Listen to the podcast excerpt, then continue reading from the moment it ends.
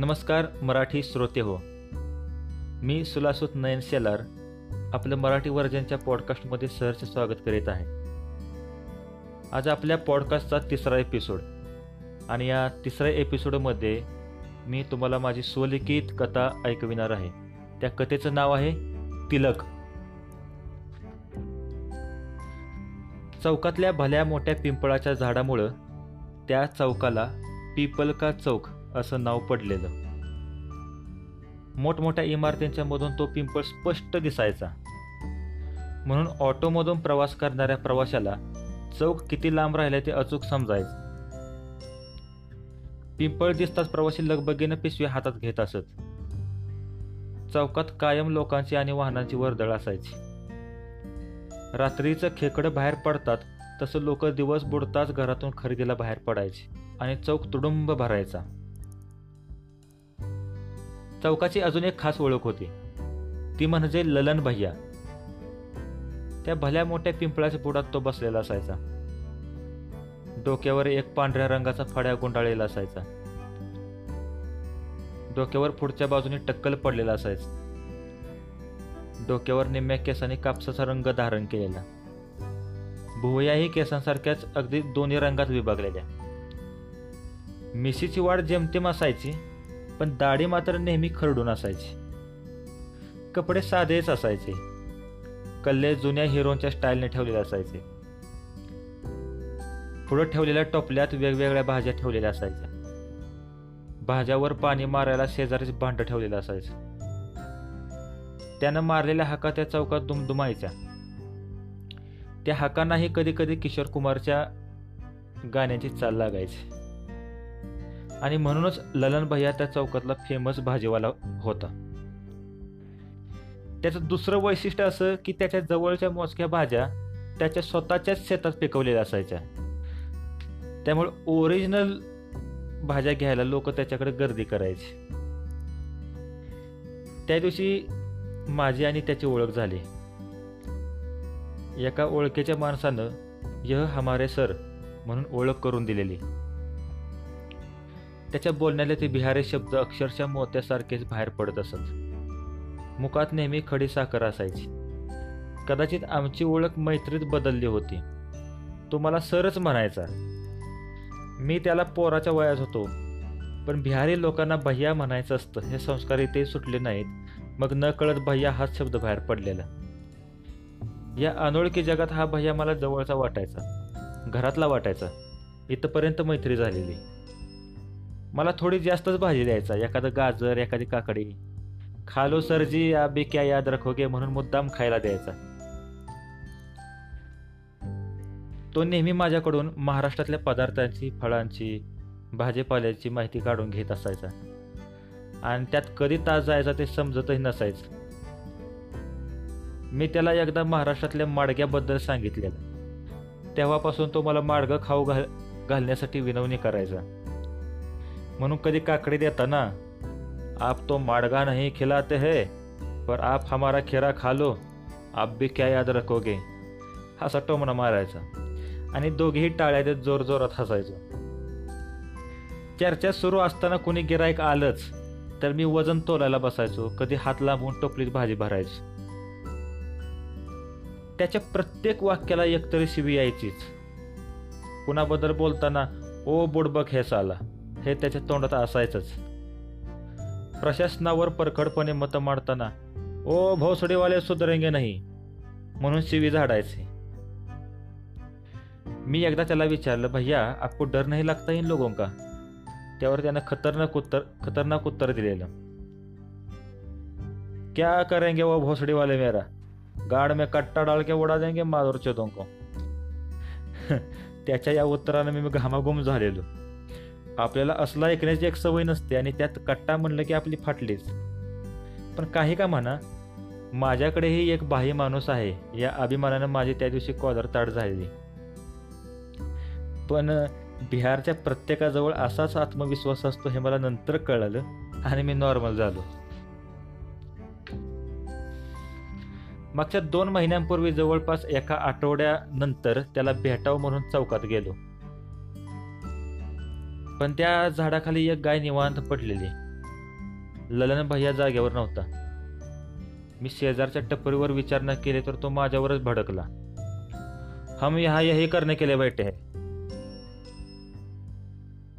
गेले चार पाच दिवस तो आलाच नव्हता असं वाटत होतं. कारण प्रत्येक गिरायक टपरीवर जाऊन विचारायचा म्हणून टपरीवाला चिडलेला. त्या दिवसानंतर मीही परत त्या चौकात गेलो नाही. या लॉकडाऊनच्या काळात मी कदाचित फक्त तीन वेळा किराणासाठी बाहेर पडलेलो. परवाचीच गोष्ट. माझं कारणानिमित्त चौकात जाणं झालं. चौक अगदी स्मशानासारखा भासत होता. तो पिंपळ तसाच उभा होता आणि ती बाह्याची जागा तशीच रिकामी होती. चौकातल्या दुकानातून महिन्याचा माल भरला. कडाक्याची गरमी आणि ते ऊन पाहता माल घेऊन दोन किलोमीटर चालणं मला झेपणार नव्हतं. म्हणून सायकल रिक्षासाठी नजर वळत होती. एका दुसऱ्या किराणा दु दुकानासमोर एक रिक्षा उभी होती. मी पिशव्या उचलली आणि रपारपा चालायला सुरुवात केली. जवळ जाऊन भैया म्हणून हाक मारल्यावर त्यानं मागं बघितलं. आणि आश्चर्य तो ललन भैया होता. त्याला खूप दिवसानंतर बघितलं म्हणून मी चेक काढलो माझा हात त्याच्या हातात देणारच होतो तोवर तो म्हणाला सरजी चिपकणे मत आणा सोशल डिस्टन्सिंग रखिये.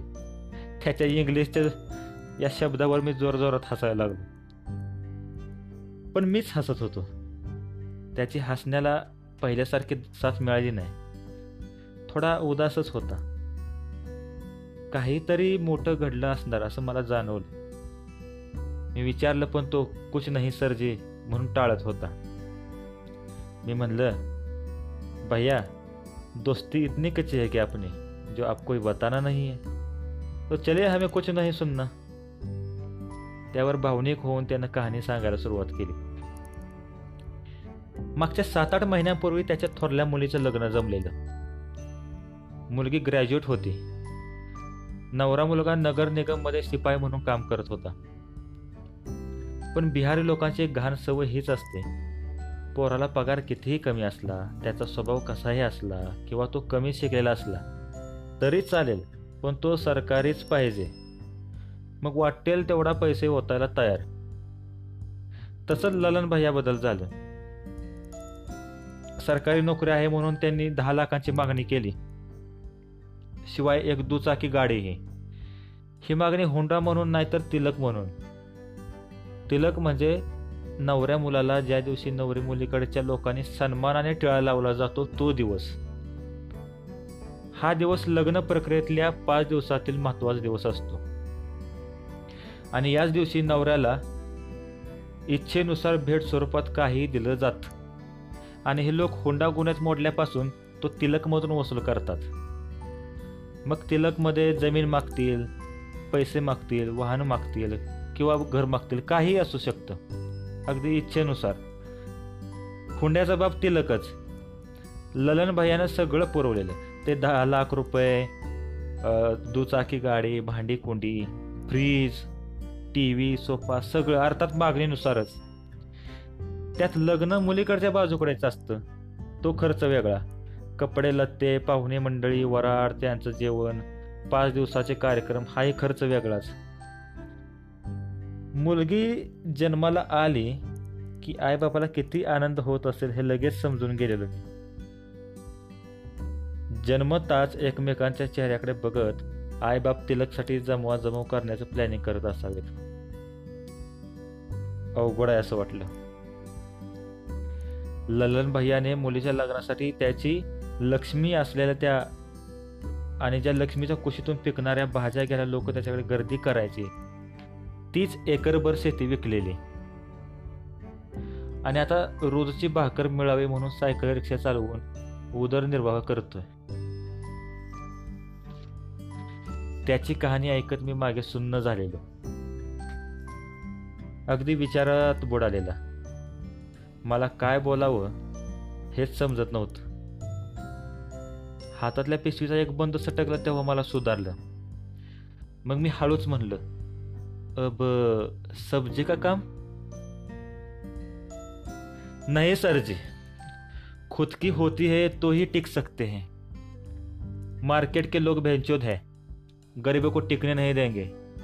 वो ठेकेदार वाले जो है ना वो भोसड़ी वाले होते त्याच्या प्रत्येक शिवीला हसणारा मी आज मात्र त्याच्या शिवीत दुःख शोधत होता. बोलता बोलता घर आलं. मी पैशासाठी खिशाकडे हात वळवला. तसा तो म्हणाला अपनी दोस्ती इतनी कच्ची है क्या जो आप अभी पैसे दे रहे हो? या फिर बहुत कमाने लगे हो. त्यानं माझंच वाक्य मला फेकलेलं. तरी पण मी शंभर रुपये जास्त काढून दिले. ये आपकी मेहनत का फल है. आपके गाजर और खीरा का मेरे पे कर्जा है. वो मैं तो माडगा खिला के ही अदा करू. त्यानं स्मित हास्य केलं. आणि सायकल वळवून टांग मारली. मी त्याच्या पाठमोहऱ्या आकृतीकडे पाहत उभा राहिलेलो. सायकल हळूहळू करत लांब होत होती. त्याने मला भरभरून प्रेम दिलेलं. प्रेमाबरोबर माडग्याचं गोड कर्जही दिलेलं. ललन भैयाकडून अशी मी लाख कर्ज घ्यायला तयार आहे आणि ती फेडण्याची ईश्वर मला शक्ती देऊ हीच अशीच प्रार्थना करून मी पिशव्या उचलल्या. घरी येऊन दिवसभर यूट्यूबवरती एकाच गोष्टीचा शोध घेतला. हाऊ टू मेक माडग. कारण त्याचं हे कर्ज मला फेडायचंच होतं. धन्यवाद. मित्रांनो आजची ही कथा तुम्हाला कशी वाटली? त्याबद्दलची नक्की प्रतिक्रिया कळवा. आपण येणाऱ्या प्रत्येक एपिसोडमध्ये रोज काय ना काहीतरी नवीन घेऊन येणार आहोत. ते नक्की ऐका. तुमच्या प्रतिक्रिया मला बळ देतील. आणि मी तुमच्या प्रतिक्रियेची वाट पाहतोय. धन्यवाद.